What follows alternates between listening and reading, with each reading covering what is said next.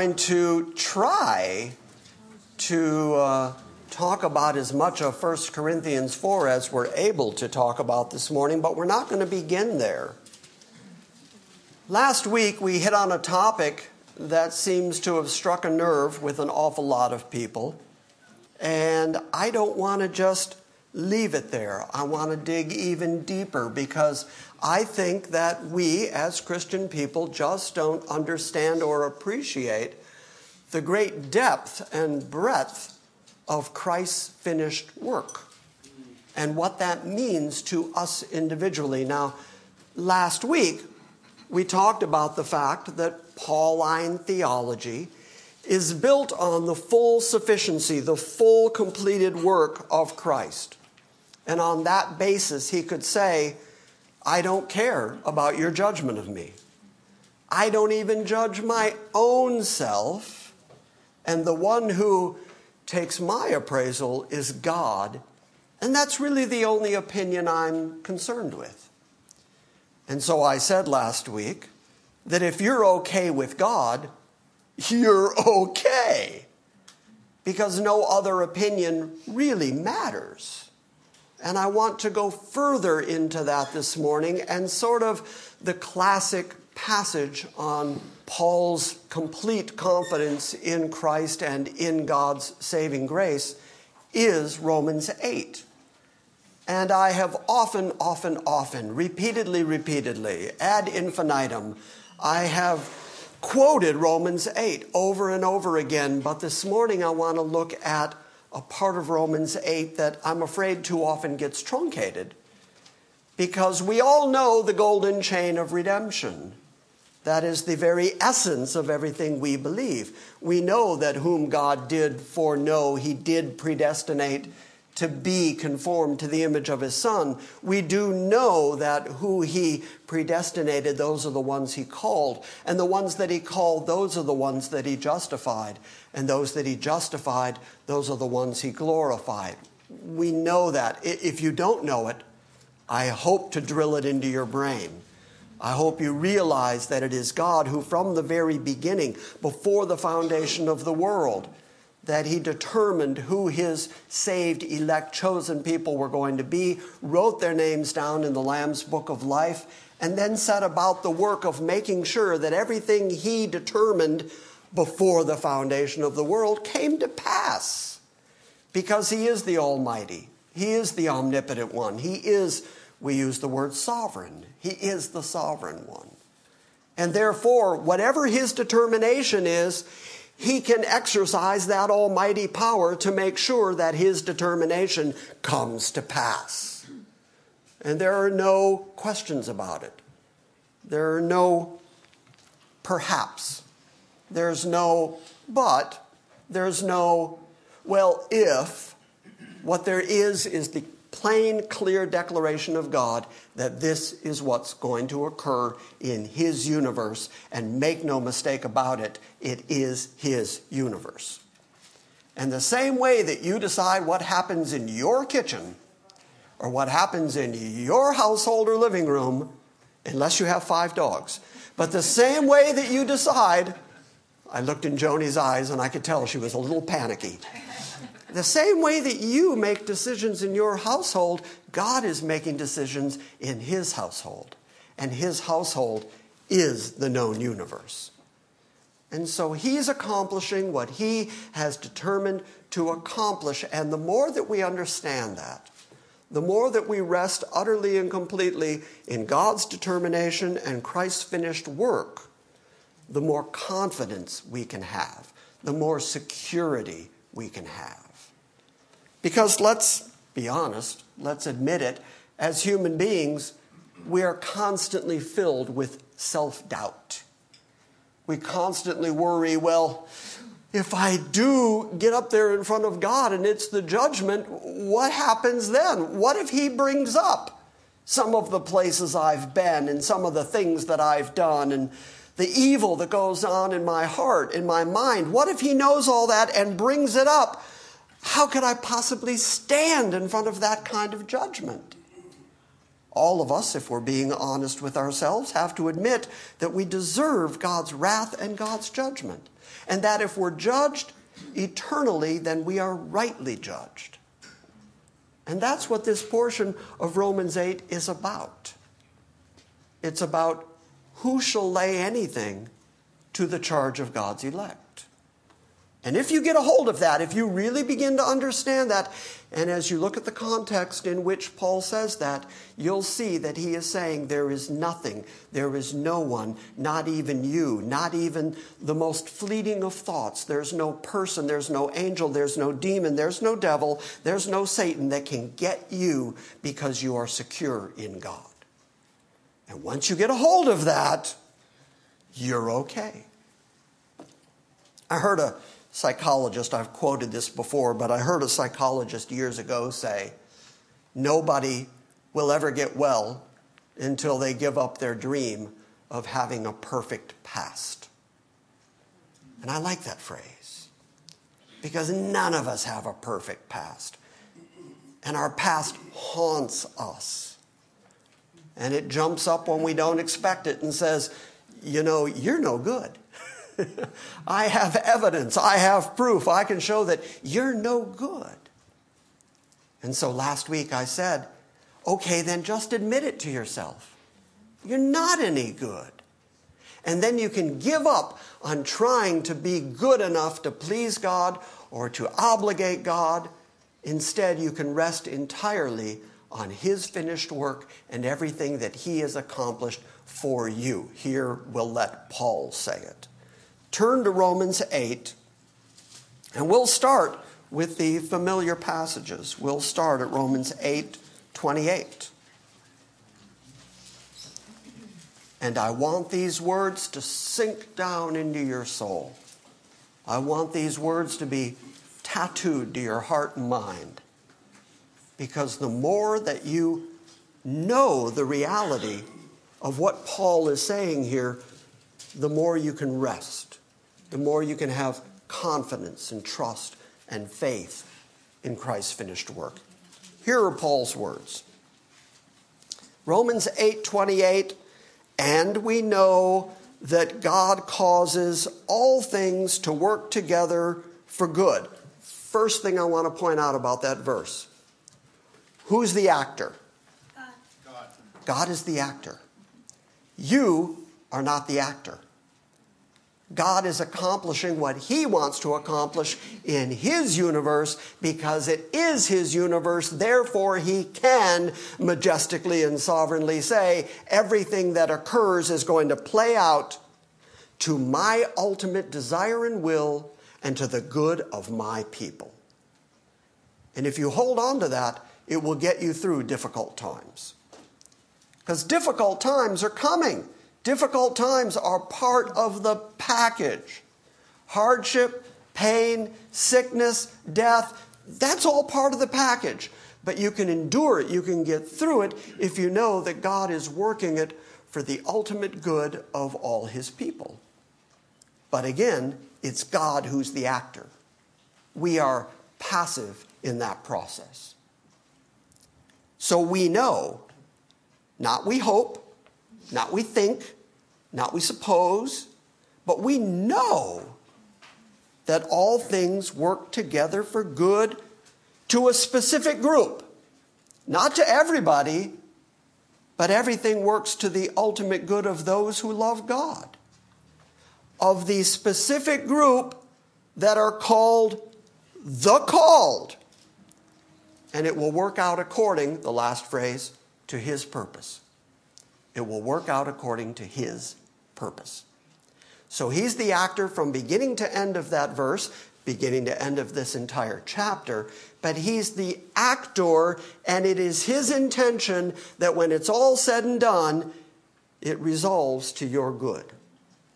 Now, think about it for a moment. If you stand before God and you are not judged, and you hear something on the order of, Well done, good and faithful servant, if he says, Come on in to the glory that was prepared for you before the foundation of the earth, if you realize that you're going to spend the rest of eternity in the place where there's no more sickness and no more death, no more pain, that God is going to wipe away every tear, well, then, how good did that work out for you? That worked out really well.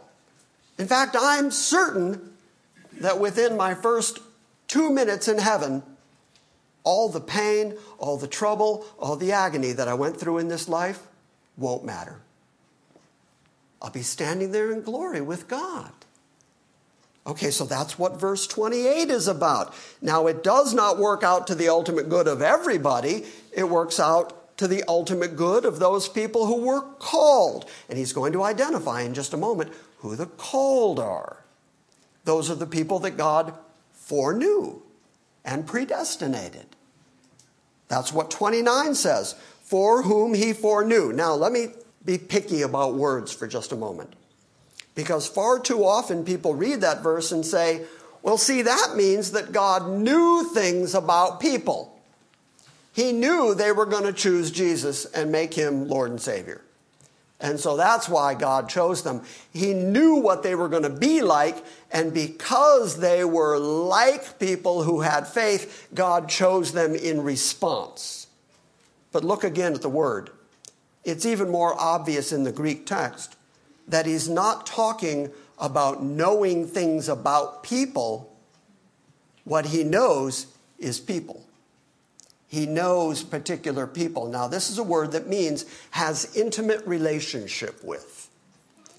You know that at the beginning of the book of Genesis, Adam knew Eve and she bore a child.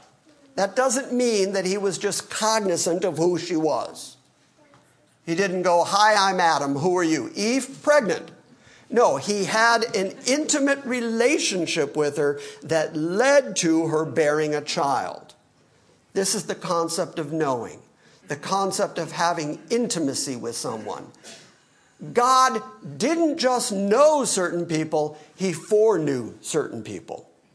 He knew in advance who those people were. He knew them so well, he was able to write their names down in a book. That's remarkable. So, the people that he foreknew, he then predestined to be conformed to the image of his son. What does that mean? It means that we are ultimately going to be like Christ. What was Christ like?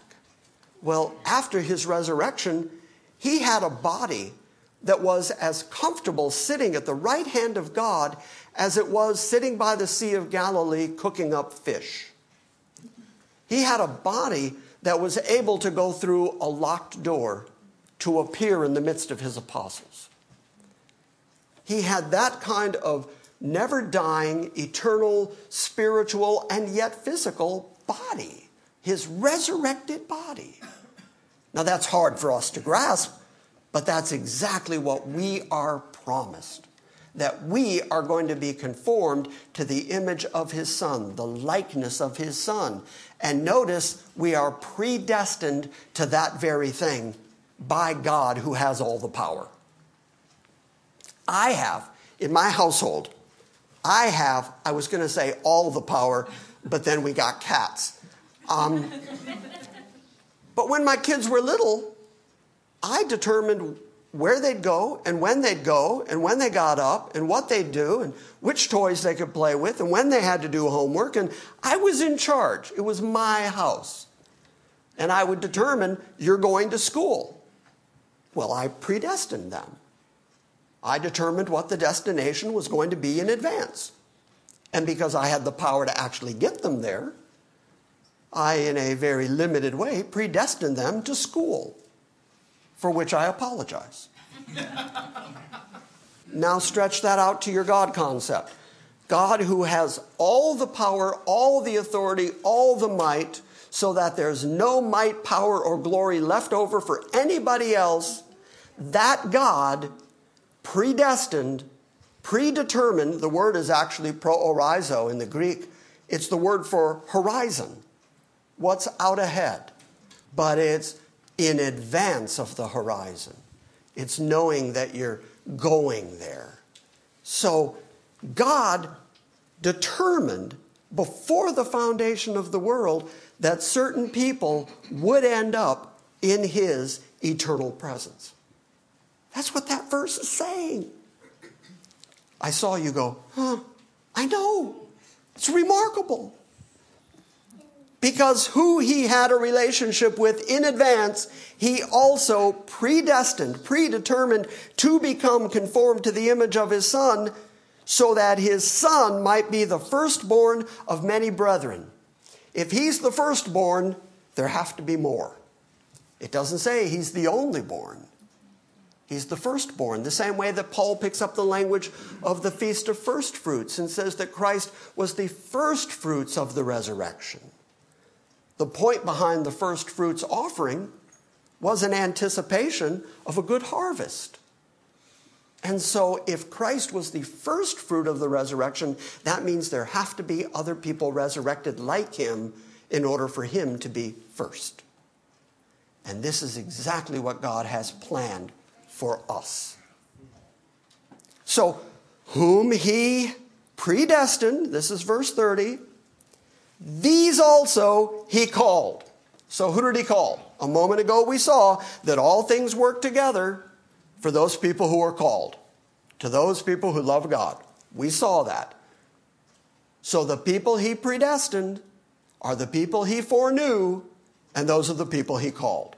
One group of people who I say again are passive in the process. God is the actor. So, whom he predestined, he also called, and whom he called, same group of people, he also justified. And whom he justified, same group of people, these he has also, past tense, glorified. These are the ones for whom all things work together. These are the ones for whom all things work together for good. It's one continuous series of Pauline argument the same consistent theology that God chose a people, and those people, it's all going to work out for their good. In what way? They're going to be justified and glorified. It doesn't get better than that. So it's going to work out for your good. But I said all that just to build up steam to get to the section I want to talk about. So then, verse 31 what are we going to say about these things? Well, if God is for us, who can be against us? Amen. Think about that for a moment. Last week, I, I synopsized that sentiment by simply saying, if you're okay with God, you're okay. But that's a very Pauline thing to say because he said here, if God is for us, who can be against us? Okay, what's the answer to that question? No one. No one. No one can be against you. No one. Now, there are some in the theological world who will raise their hand at that point and say, Well, no one but me. I can cause my own downfall. Paul eliminates that idea by making you passive, by making God the actor, by saying these things are all happening for you and to you, and you're not doing any of them. Therefore, if God is for you, nobody can be against you. There is no memory, there is no activity of your past that can come get you. Because that has been, as we saw last week, cast as far as the east is from the west. Jesus is returning without regard to sin because he came the first time to accomplish the forgiveness of sin. Now, having fully accomplished the forgiveness of sin, he's coming back for his church without regard to sin, because that's already done. Isn't this hard to think about? Isn't this tough to grasp? You think, well, you don't know where I've been. That might be true of Dwight. You know, maybe he's going to get in by God's good grace, but when God when God approaches me, he's going to have to bring up some of this stuff. Oh, you mean like David the murderer? Or David the murderous adulterer? Who God would say was a man after my own heart? I mean, the one who, who would write that blessed is the man whom God does not account sin to? See, God, when He forgives, and I want to say this as plainly as I can because I really want us to grasp this concept. God, when He forgives, forgives entirely, completely, and eternally. That forgiveness is forever. And if it's a forever forgiveness, nothing's coming up.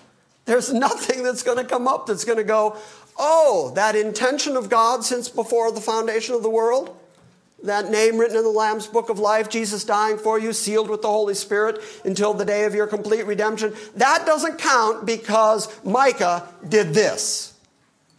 That would mean I'd have to worship Micah because Micah figured out how to be stronger than God. He figured out how to thwart the intention of God. He figured out how to leave God going, What? I, I didn't see that coming. God would have to admit that he was wrong because Micah made him out a fool. But if God is all powerful, there's no power in Micah, and Micah can't do anything to upset the plan of God.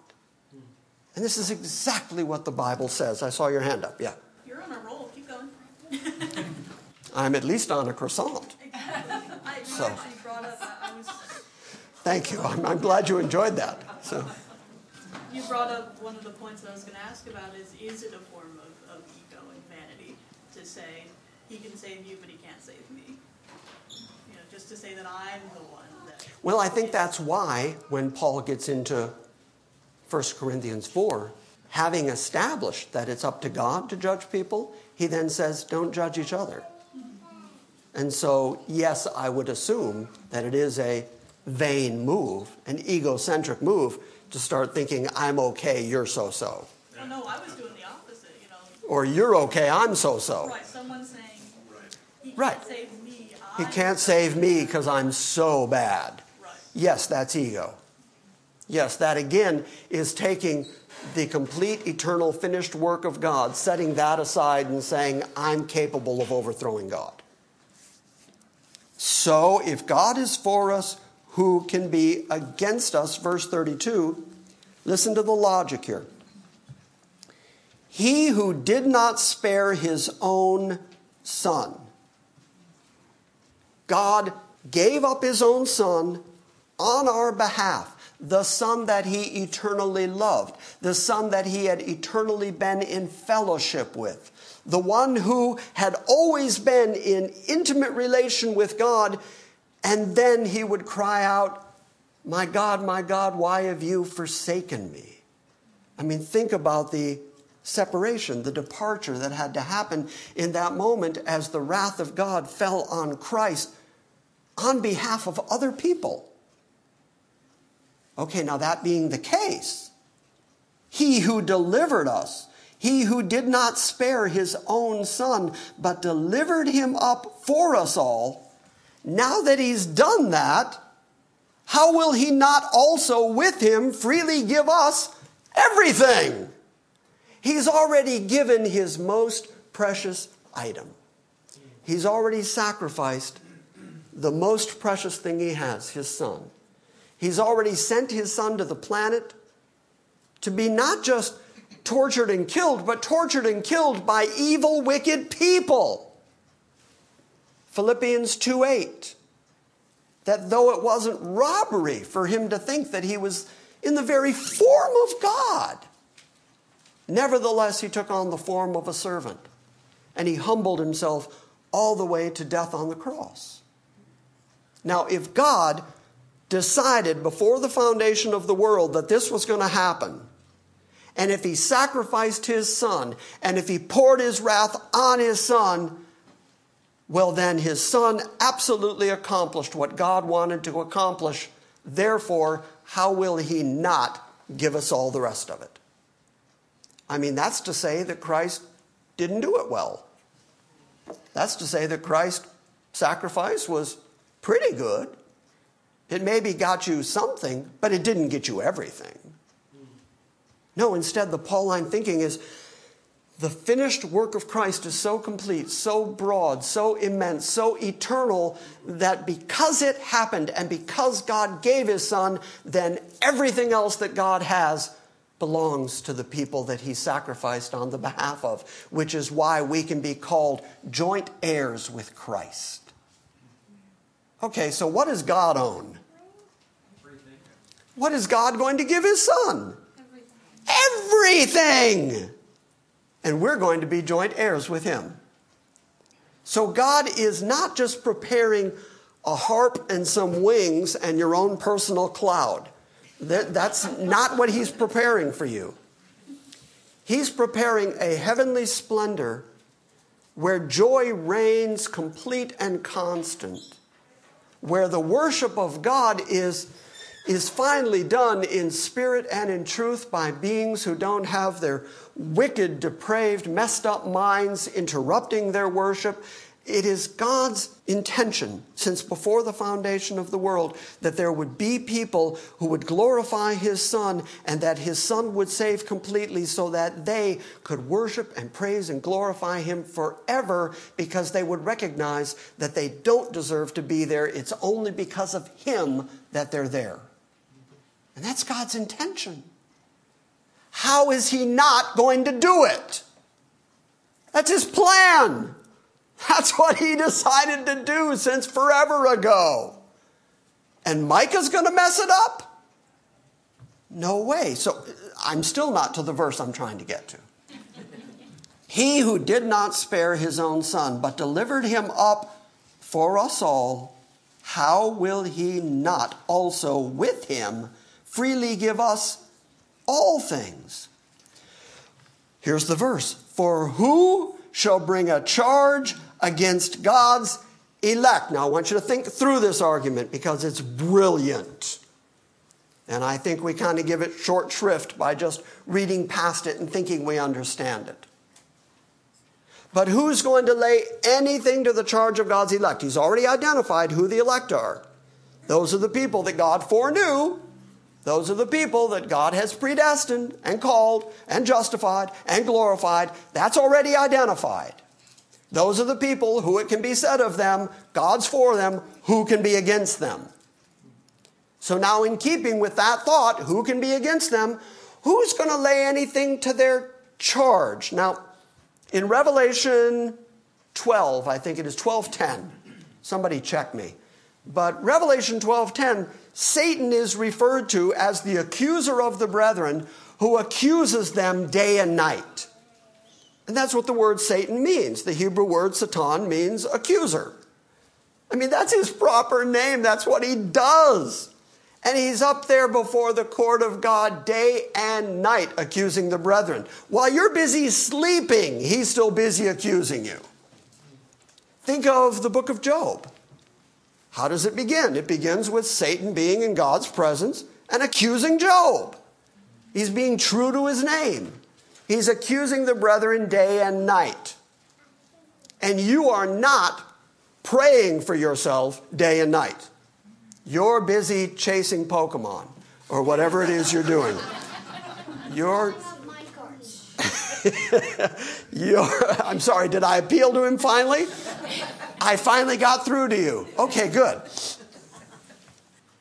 So God has determined before the foundation of the world, He's going to save a particular people, and yet those people are being accused by Satan to God all the time, constantly, day and night. That's why I'm so happy that this verse exists. Because who's going to lay anything to the charge of God's elect? Because let's be honest, when it comes to me, every time Satan accuses me, he's right. Every time he says to God, Did you see what he did? Did you see what he said? Did you hear that one? He's right. He's got me dead to rights. Yes, I'm guilty, guilty, guilty. And yet, who's going to lay anything to the charge of God's elect? Well, certainly not other people. There are people on the internet right now who are condemning me to hell. And uh, let me make this clear I don't care because because they don't have the authority to do that. They don't have the jurisdiction to do that. They're just human beings. And who's going to lay anything to the charge of God's elect? I don't care what they think of me. I care what God thinks of me. He's the judge, He's the determiner, He's the one who's going to eternally save or eternally judge people, not somebody on the internet. And so look at this phrase who will lay anything to the charge of God's elect? Think about it logically. If Satan is accusing you, who's he accusing you to? To God. He's accusing you to God. Whether it's somebody else accusing you, they have to accuse you to God. God is the judge, He's the decider. So God is the center of all of it. They have to accuse you to God in such a way that God will say, You've got a good point, you're right. I'm going to give up on that person because that accusation is accurate enough that I'm swayed by it. Look at the next line. Who shall lay anything to the charge of God's elect? God is the one who justifies. Remember what we just read? Whom he foreknows, he predestines, he calls, he justifies. He makes you righteous. A word that I have often used to try to explain justification is it's like God righteousifies you. You know, he, he says, You're righteous in my eyes. You are righteous because my son is righteous, and I'm going to give you his righteousness. And now, because you have Jesus' own righteousness, you have Jesus' own perfection on your record, well, then who can judge you? Well, God's not going to because God's the one who justified you. So nobody's going to get to say, well, God, now you have to give up on him. You have to judge him now because God's going to say, no, I'm the one who gave my son. I'm the one who has already paid for this person. I have already justified this person. Let me say it more clearly God will never, ever, no matter what, no matter what you've done, no matter where you've been, no matter what you've thought, God will never, ever give up on you. Ever. And hallelujah and thank God, that's about the right time for that. Because He's never going to give up on you. He's the one that justified you, He's the one that chose you, He's the one that wrote your name down. He's the one who called you and in His mind has already glorified you. So then He's not going to turn on you. And then you'll say, well, okay, yes, God. Okay, God. Um, God might not, but Jesus might. What if Jesus brings a charge against me? What if Jesus goes to God and says, you know, I thought we were going to save this guy, but I didn't know he was going to be like this. He turned out to be much too bad, and so Jesus is going to bring a charge against you. Look at the next line God is the one who justified. Who is the one who condemns? Christ Jesus is he who died, yea, rather, who was raised, who is at the right hand of God. Hang on to the last phrase. Okay, so now God will not judge you. God is determined not to judge you. You say, well, what about Jesus? What about my standing with Jesus? What about the things I've said about Jesus? What about the times that I've taken his name in vain? What about the times that I that I could have done something good in His name and I just didn't? What about all the times that I know I'm Christian, but I went somewhere, I did something I wasn't supposed to do? Jesus has to be disappointed in me. Paul's answer is, He died for you. And not only that, He raised again for you, meaning that God accepted His full, complete sacrifice. And in accepting that sacrifice, you are utterly justified, redeemed, ransomed, paid for. Your sin debt is gone. Jesus did all that for you. He's not going to condemn you. He's done everything he can do to save you. No, I'm going to say that again. He's done everything necessary to save you. He did not do all he could do or can do. He did all that he needed to do. And so now, who's going to accuse us? Okay, there are going to be men accusing us, there's going to be Satan accusing us. Think about Peter. Very scary conversation that he had with Jesus, where Jesus told him to his face, Satan has desired to have you so that he can sift you like wheat. That's Jesus talking. Who would know? The implication is I've met with Satan. He knows from the scripture, he knows from the Old Testament, he gets one of the 12. He doesn't seem to know which one yet, but based on your behavior, he thinks it's you. And so Satan has desired to have you and sift you like wheat. So, what's the answer? He did not say, So, Peter, get busy. Peter, do more good works. Peter, go get baptized. Peter, if you would just make me Lord and Savior, if you eh, something, do something. Jesus did not say any of that. He said, I've prayed for you. I've interceded for you. I got between you and God. I've prayed for you. Why? So that your faith would not fail. Okay, so Jesus acts as intercessor. He does not act as judge. He does not act as accuser. He acts as the one who stands between you and your evil and God in His holiness, and He makes it okay between the two of you. He reconciles you, which is why Paul would say that the ministry of Christianity is the ministry of reconciliation. Not that we can do enough good things to be reconciled to God, but God has done enough good things to reconcile you to Himself. He's the actor. So let's read it. Who is the one that condemns? Jesus Christ is he who died, yea, rather, he who was raised, who is at the right hand of God, who also intercedes for us. At the right hand of God. I don't have access to the right hand of God. I can't barge into the right hand of God.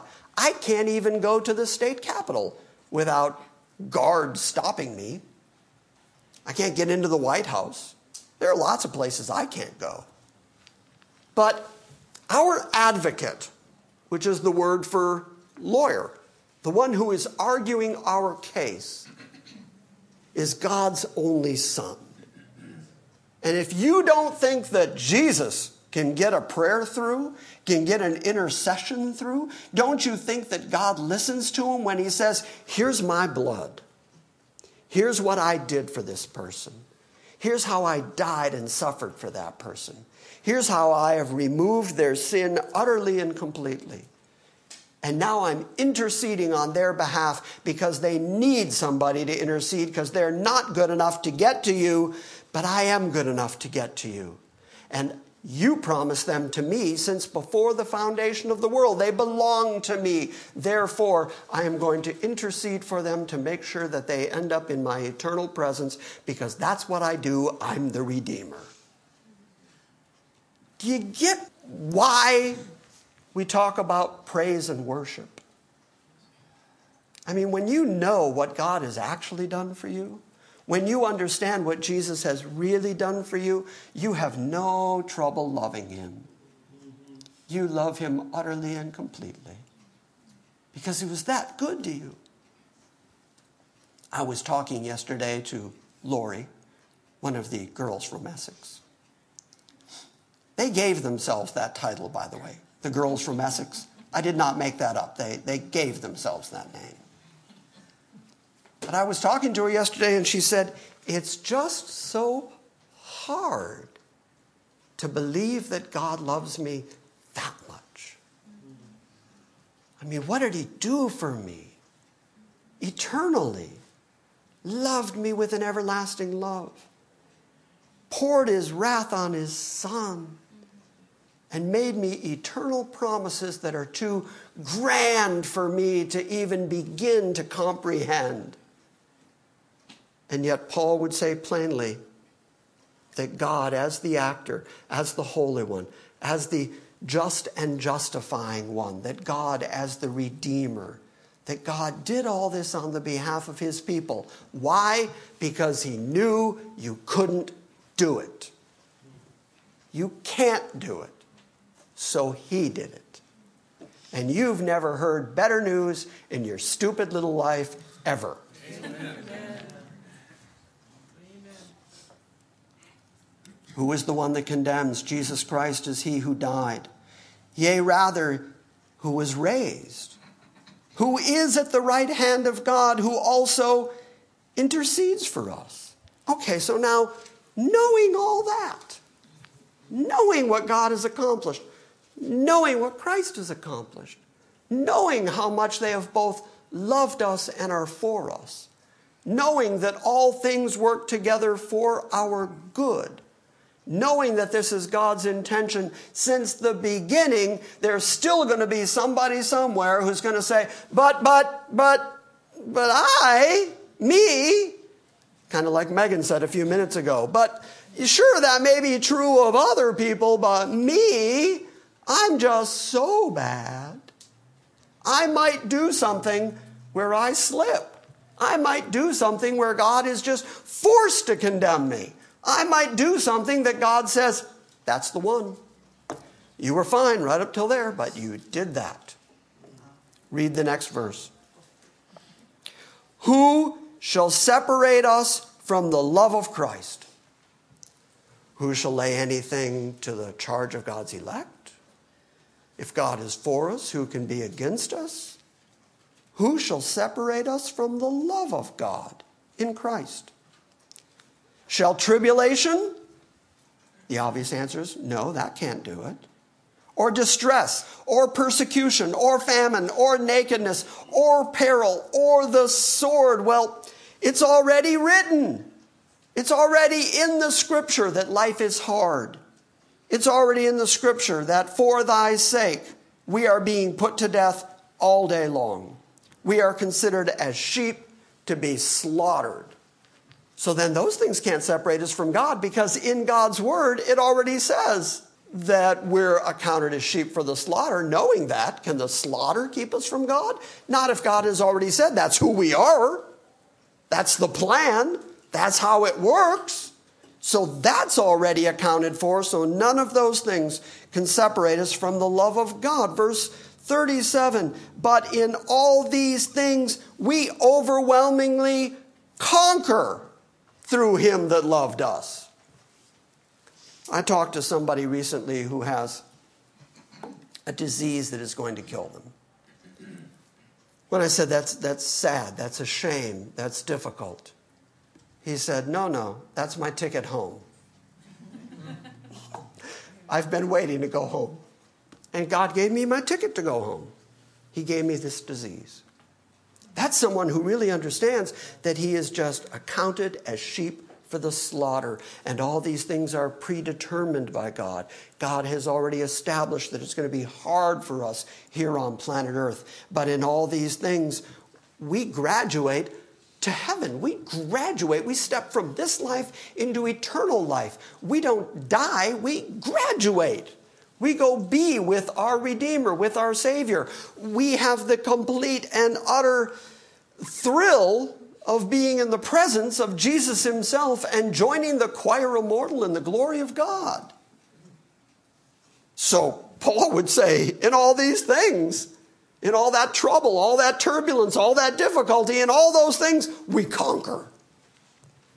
We go on to be with God who predetermined that since before the foundation of the world.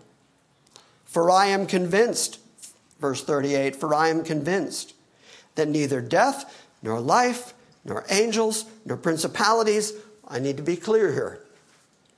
Paul has already spoken about we wrestle not against flesh and blood. But then he speaks of dark forces, principalities, powers, the cosmokratos, the, the rulers of the darkness of this world. And doesn't it seem dark these days? And against spiritual wickedness in high places. So, what Paul's saying here is I'm convinced that angels are fallen angels or principalities, the ones that, that rule this world. I am convinced that none of them, things present, nor things to come, nor powers, nor height, nor depth, nor any other created thing shall be able to separate us from the love of God which is in Christ Jesus our Lord. That's a declarative statement. Nothing can get you. And then somebody will raise their hand and say, But me? And the answer is, Are you a created thing? Are you a creature? Yes? Well, then no creature can stop him. Nothing that he has created, not time, not distance, not the hardships of this life, not our own foolishness, can separate us from the love of God that is demonstrated in Christ Jesus. And if you ever get a hold of that, it will carry you through whatever comes your way next. Whatever problem shows up next, you'll be able to endure. You'll be able to get through it. You'll know what Paul's going to say to the Corinthians. There's, there is no temptation taken you, but such as is common to man. But God is faithful, who will not allow you to be tempted beyond that which you are able, but will, with the temptation, provide a way of escape so that you can endure it. Even the temptations of this life, even the trials, the hardships, the difficulties of this life, and let's not sugarcoat it, life is hard. Life is tough. And in the midst of those difficulties, in the midst of those hardships, we're going to shake our fist at God and say, Where are you? I thought you loved me more than this. And Paul says, Even that can't separate you from God, from the love of God. Do you get it? Do you see what the Pauline theology is on this? Can you see why Paul, after riding down the Damascus road and a light shines from heaven and he gets knocked down, and then a voice says, Saul, Saul, why are you persecuting me? And he says, Who are you, Lord? I'm Jesus, who you persecute. And then Jesus ends up sending him to the household of one of the people he was going to either kill or drag back to Jerusalem to be tried. One of the people who were in the way, a Christian believer, he has to go be prayed for by that man. Boy, there is irony. And, and God converted him instantaneously, though Paul not only wasn't looking for it, not only wasn't expecting it, but he was actively resisting it. But because he was a chosen vessel who was going to preach about Jesus to the Gentiles, and because God determined that's what he was going to do, God changed him in an instant. Can you see now why Paul would write this kind of theology? It's God, it's all God, it's completely God, it's none of me. Nothing can change it. And whatever God decides is going to happen is going to happen. And so if He's decided that you're saved, you're saved. Nobody to oppose you. Nobody to oppose you. And it's all going to be joy. For the joy that was set before him, there will be a That's the best part. For the joy that was set before Him. Isn't that good? Just, it's fun just getting together talking here. I agree. 1 Corinthians chapter 4, that was all introduction actually.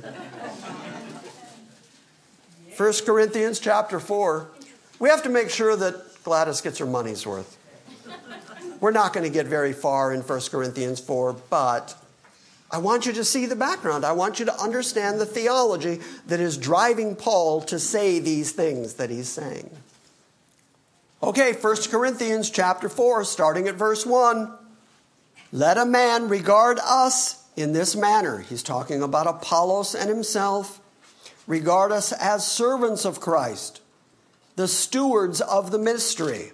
I told you last week, huperetes, under rower, see us as servants, as slaves. Don't make us something special or set us on a pedestal. In this case, moreover, it is required of stewards, that's the household steward who was in charge of the distribution. We're the ones who are stewarding the mysteries of God and we're distributing them out to you. It's required of us that we are found trustworthy. Verse 3 But to me it is a very small thing that I should be examined by you. Now, do you see why Paul could say that? After everything we've looked at this morning, now you can see why Paul would say, What? You judge me? You, you have an opinion on me? I am a steward of God's word, bringing to you the very words of life. You want to say something negative about me? And so he says, It's a very small thing that I should be examined by you or by any human court. Because as I said a minute ago, we have an advocate, we have a lawyer who is in the judge's chamber. He's sitting at the right hand of God, interceding for us. So I don't care what any human court says, whether it's one person saying bad things about me or whether it's a whole bunch of people who get together as a group, as a court, and decide that I'm wrong. Whether it's the Supreme Court of America deciding that we Christians need to just shut up and go away. I don't care. I'm going to keep saying what the truth is. But to me, it is a very small thing that I should be examined by you or by any human court. In fact, I don't even examine myself. I'm so sure there's nothing against me, I don't even check anymore. Verse 4 For I am conscious of nothing against myself. Yet I am not by this acquitted, for the one who examines me is the Lord. Therefore, do not go on passing judgment before the time, but wait until the Lord comes, who will both bring to light the things that are hidden in the darkness, and he will disclose the motives of men's hearts. And then each man's praise will come to him from God. Now, that's as far as we got last week, those five verses. If I'm lucky, we'll get one verse today, if I hurry. Verse 6. Let me introduce you to a great big compound Greek word, metaschematizo. Use it in a sentence later, impress your friends. Metaschematizo is the compound Greek word that is translated as figuratively applied. And what it means is, Paul is going to admit now that he chose to apply these names under rower, servant in the household. He applied those to him and Apollos, but it's not meant to be a lesson on Apollos and Paul. What he's saying is look, we're the ones that brought you the gospel. We're the ones through whom you received the Holy Spirit. We're the ones who baptized you. We ought to be the ones who within the church are the most recognized. And yet, I have said, even in that condition, that we're to be assessed as under rowers, that we're servants, distributors in the household. We're not the high and mighty. And he used that word in order to say, now apply this to yourselves. Who do you think you are in the church? Because later, when he starts talking about the Lord's Supper, he's going to talk about the fact that there were people who were rich, who would come with plenty of food, and they would eat their food in front of the poor and the hungry and the starving. And he would correct that behavior because there was this division within the church between the high and the mighty, and the powerful and the rich, and those who had nothing. And he expected that they would share everything jointly. But they weren't doing that. So he said, Look, I'm a servant. Now you be a servant. That's the point of this phrase. Listen, now these things, brethren, I have figuratively applied to myself and Apollos for your sakes, that in us you might learn not to exceed what is written. Okay, this is really interesting. I don't have a lot of time to beat on this, but notice yet again, Paul goes back to what does the scripture say? And throughout the Old Testament, throughout the scripture, especially throughout the law, you see God saying, take care of each other, look after each other your brethren who are Israelites. You can't even take them as slaves. If you take a debt from them or take their land from them, you have to give it back at the year of Jubilee. You're to take care of each other. So be careful not to get so puffed up that you start acting beyond what was written.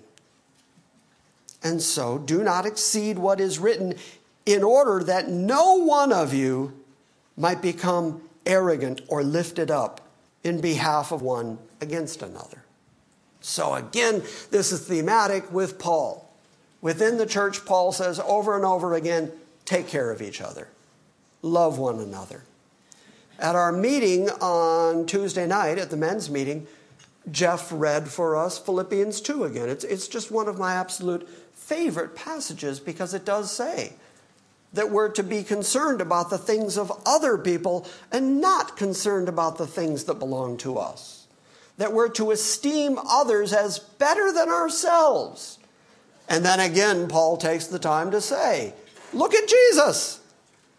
Jesus was God in the flesh, and he humbled himself to the cross. So let that mind be in you, which was also in Christ.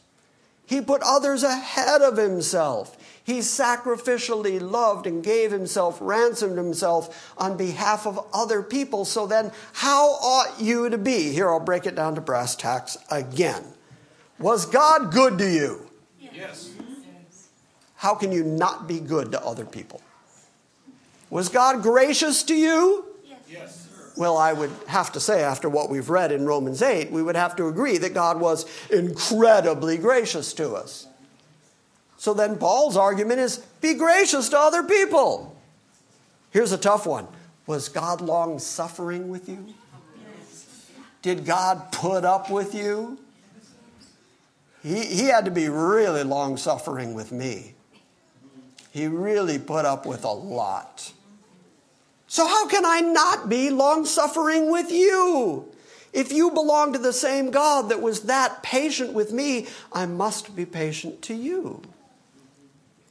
And that is Pauline thinking. Don't become arrogant. Don't become lifted up. Don't think you're the important one. After all, Paul himself, Apollos himself, he said, We are nothing but low, under rowers. We are merely servants distributing the mysteries of God to you. And if we can assess ourselves as being the lowest in the church, then how do you get away with saying you're the best? You're the top. You're the important one. You can't. So, who has caused you to differ? I, I, promise I'm ending here. This is verse 7. We made it to two verses this morning. I know. I, I deserve a hand for that. I know. I, Don't stop. well, you drove all the way from Canada. The rest of the folks here are trying to beat the Methodists down to Denny's. And so they're, you know, they've got some place to be. But who has caused you to differ? That's the King James. The NASB says, For who regards you as superior? If you are chosen, if you are elect, if you are beloved since before the foundation of the world, who did that? God did that. Who has made you to differ? God. He's the one who made the difference, not you. Not you in your arrogance, not you in your pride, not you being lifted up in yourselves. It is God who made you different. And therefore, what do you have that you did not receive. Now, he's writing to the Corinthians who have received the Holy Spirit and received the gifts of the Spirit, and God has been nothing but good and gracious to them. But everything they can point to, everything that they've got in their Christian life, they would have to say, I got that from God. God gave me these gifts, God took care of me. Therefore, since God gave me all these things, I can't brag as if I did not get it as a gift. That's the last sentence. But if you did receive it, why do you boast as if you had not received it? So look, I'm wrapping up despite what Lori prefers. Understand the breadth of what Christ has done. Understand the completion of what Christ has done for you. Understand how grand it is to be eternally loved by God understand his divine plan from beginning before the foundation of the world to the end, which is you end up glorified. And in the mind of God, in the majesty and superiority of God, every bit of that is already accomplished because he's the one who decided it. And he knew what you were going to be like. He knew what your doubts were going to be. He knew what your sins and depravity was going to be. He knew all that. That's why he sent his son. He sent his son to save you because you needed to be saved. If you didn't need to be saved, he wouldn't have bothered to send his son. But because he knew you were depraved and sinful and incapable, he sent his son to save you. And we have a complete Savior. We have a complete Savior who saves completely. We have a fully capable, fully functional, completely knowledgeable Savior who knows what you were going to do and what you were going to think and what you were going to be like, and He saved you anyway. Absolutely. So, that being the case, recognize that everything you have in this Christian life, every bit of knowledge that you have, Every gift that you have, every capability that you have came to you from God, and therefore you can't brag about it. You can't say, I'm lifted up, I'm the important one in the church, because God gave you that thing. And therefore, since these are all things that we received and we receive them in common, we ought to be kind and gracious and loving to one another, and in that way reflect the God who has ever saved us. You got it? He picked us yeah. to the most intimate relationship with Christ as his bride. Yeah. What else can you want? Yeah, I, I, I don't want to keep going on, but God, who is eternally in charge, could have chosen any relationship he wanted. He could have chosen Jesus as master and you're the slaves. He could have chosen Jesus is landlord and you're the behind payment renter.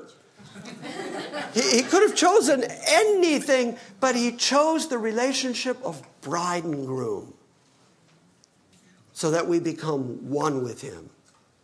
I have to have to stop. But let me just say, praise his glorious name. Who could ever imagine a God like that? Who could imagine a God like that? Don't get me started because we'll go to the end of Romans 11 when, when Paul actually says, Who can figure this out? Who could possibly see that God would be like this? This is something that has to be revealed to you because you couldn't possibly know it. You couldn't possibly figure it out. Look, I can figure out a religion that says, do works. I can figure that out. That's very fleshly. That's very man centered. I can figure that out. I can figure out Islam. I've read the book and it all went, yeah, it makes sense. Yeah, if it were left up to me. But because it's not left up to me, because I'm not the actor, because it's all left up to God, well, then that's got to be revealed to you. God has to kindly show that to you. And if He has, well, that's the greatest gift you've ever received, ever. Amen. Amen. I guess we ought to just clap so you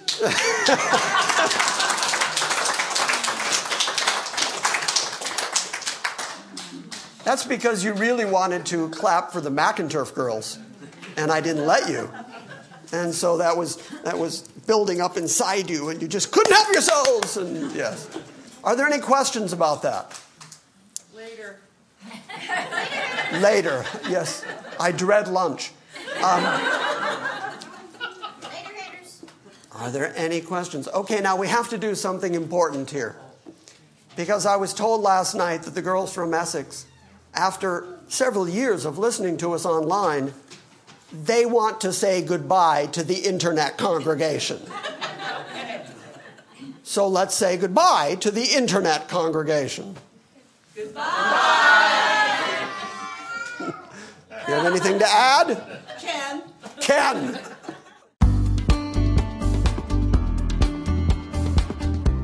Thank you for listening to this Sunday morning message from Grace Christian Assembly. Please visit our website at salvationbygrace.org and join us next time when we gather around the Word and study God's sovereign grace.